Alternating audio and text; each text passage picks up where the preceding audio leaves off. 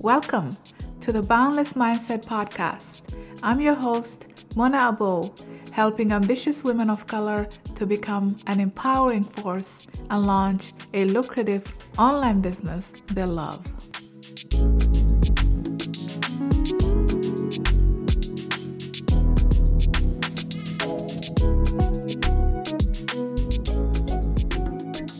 Hello, everyone. Thank you so much for joining me today. I'm so glad you're here. Uh, we're in season two, focusing on how to strategize your business. And today we're talking about how to choose the best business idea for you. In episode nine, we discussed that um, sometimes entrepreneurs have so many great ideas, but unless we focus on one idea at a time, it's hard to achieve success. So, in this episode, we will talk about how do you choose that one idea, that idea that's best for you and your business at this time. There's a number of ways to evaluate a business idea, how viable it is. And one of the methods that I use with my clients is the assessment method. So, the assessment method allows you to assess every aspect of, of the business as well as yourself, just to see um, if you are aligned perfectly for that business idea. The first step is to do personal assessment. So, the personal assessment will guide you on what you enjoy in life, what you're passionate about, and what you really love doing. So it will help you determine what it is that lights you up, right? And it's going back to that why that we talked about in episode 8. Understanding what's your why gives you uh, the strength, the passion to pursue your business and to to make sure that that you have the commitment for the long haul. So you can ask yourself, what do I find to be meaningful, enjoyable, and important in life, right? What do I currently do in my spare time that I love doing? What would I feel proud to wake up and work on every day? It's helpful to see your business as an extension of you. So, you know, it's the things that make you unique, the things that you're passionate about, the things that you're determined to contribute, that's what you should align your business with. So once you do your personal assessment and you determine, you know, what lights you up, what are what do you enjoy doing, uh, what values do you want to bring to the world, to your business, to your environment, then you move on to doing resources assessment, right? So this assessment will allow you to take into account how much time you have available to dedicate to your business, how much resources you have available in terms of capital is there for you to invest in your business. Not every great idea that you're thinking about is perfect for you to pursue at this time. So, uh, let's say you know one of the business ideas that you were thinking about requires a lot of capital to start. You may not have that that amount of capital readily available to invest. So it's always best to pursue businesses that will allow you to start with what you have currently, right? So if you're spending time um, trying to raise capital for your business, so instead of starting right away, if you have to spend the next year or the next two years finding investors to invest in your business, then that's time away from developing your business, right? So I always recommend my clients to go with the lean method for their business startup to produce a minimum viable product or service and to grow from there right so it's always best to to start uh, as, as soon as you're ready with what you have and not to dedicate too much time raising funds. part of your resources assessment is to determine what other resources are available to you that you can use for your business. So, um, is there space available that you could use? Are there um, technologies available that you could use? Is there specific skills and knowledge that you have that you could use for your business? That also goes into uh, looking at your resources. Then the the next assessment that you should do is your strength assessment. So we all have strengths um, in certain areas. So you want a business that will complement your strengths. Here you will determine what are your strengths and how can that support you with your business. When you are choosing an idea for your business, it's always best to choose business ideas or businesses that will complement your strengths.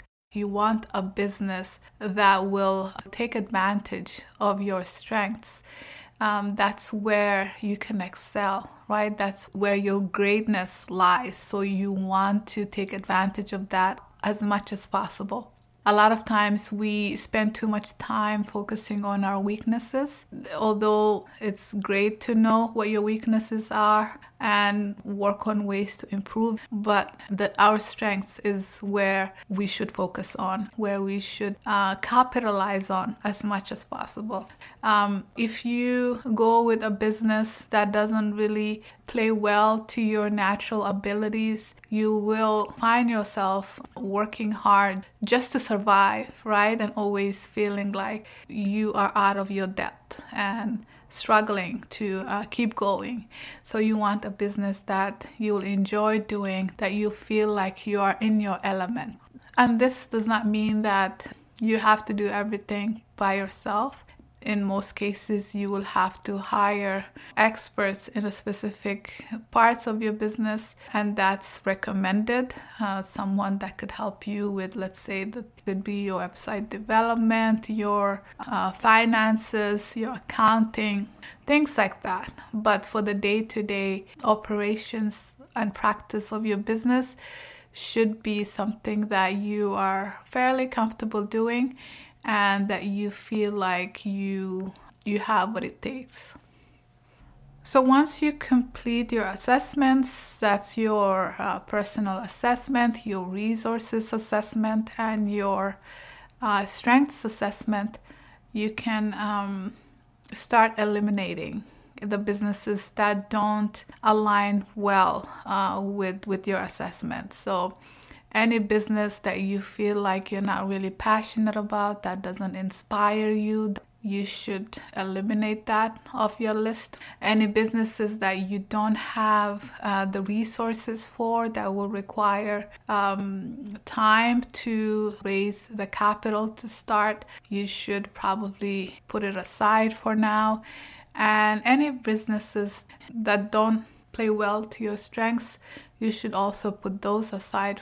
So once you do that, you shouldn't have many ideas still remaining. Some things to keep in mind as well is make sure your business is doing something either better or different. Uh, look at your competition and see how you will do better, how your business will do different. It must have an added value over and above what the target market is currently using to solve a problem that they're experiencing to add value uh, for your target market. Another thing to keep in mind is what problem will your business be solving, right? So this will be something that is costing your target market. Uh, something is costing them money, pain, and they're willing to pay to get rid of that, to resolve that issue. So, what is that thing, right? And you want that thing to be a, a big enough problem to solve, right? If it's something is small and it's not really costing them much issue, they're not losing sleep over it, uh, they're not frustrated about that problem, then they're most likely will not pay for it. So it has to be an issue, a problem that you're solving for your target market that's big enough that they're willing to pay for it. Contemplate all the ideas that are still left on the list and see which one sparks the most joy.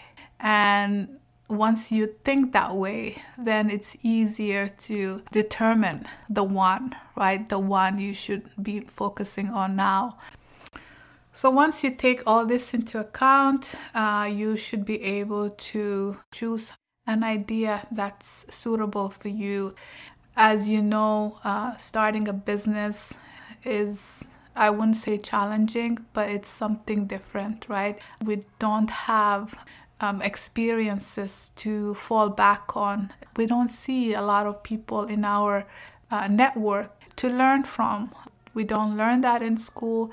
So it's doing it all on your own and, and learning from your experiences and figuring out what works, what doesn't. And if something doesn't spark that joy, if it doesn't align with your, you know, with your values, with your why, with your passion, if you don't see it um, something that you are proud of and it's a legacy for you to leave behind, then it's difficult to continue that focus. It's difficult to continue um, that excitement. So you want something that that will give you the strength that you need when things are not going well. And that joy, that passion, can provide the strength that you need. And it can also give you that added advantage that comes from deeper place. You will be able to, you know, be so engaged in your business that you'll come up with great ideas, ideas that come from a deeper place, right? Ideas that are rooted in making a difference, making a positive change uh, through your business.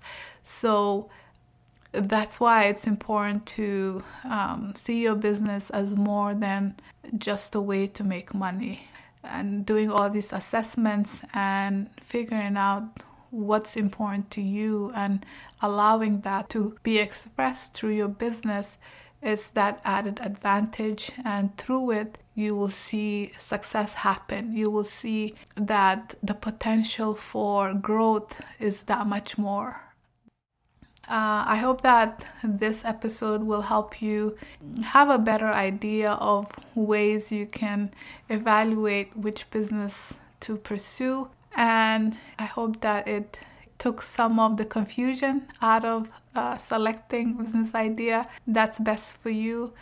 And I hope that uh, you gained some insight that you can use moving forward. Once again, thank you so much for joining me today. Uh, I love having you as part of this uh, experience, uh, and I hope to to hear from you to see how this episode and previous episodes are helping you in your startup journey. Until next time, stay boundless.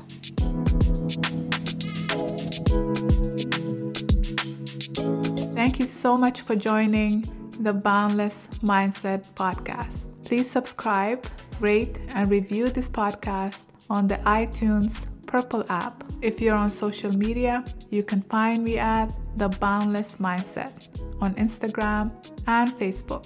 Please tag me and let's continue this conversation. Until next time, stay boundless.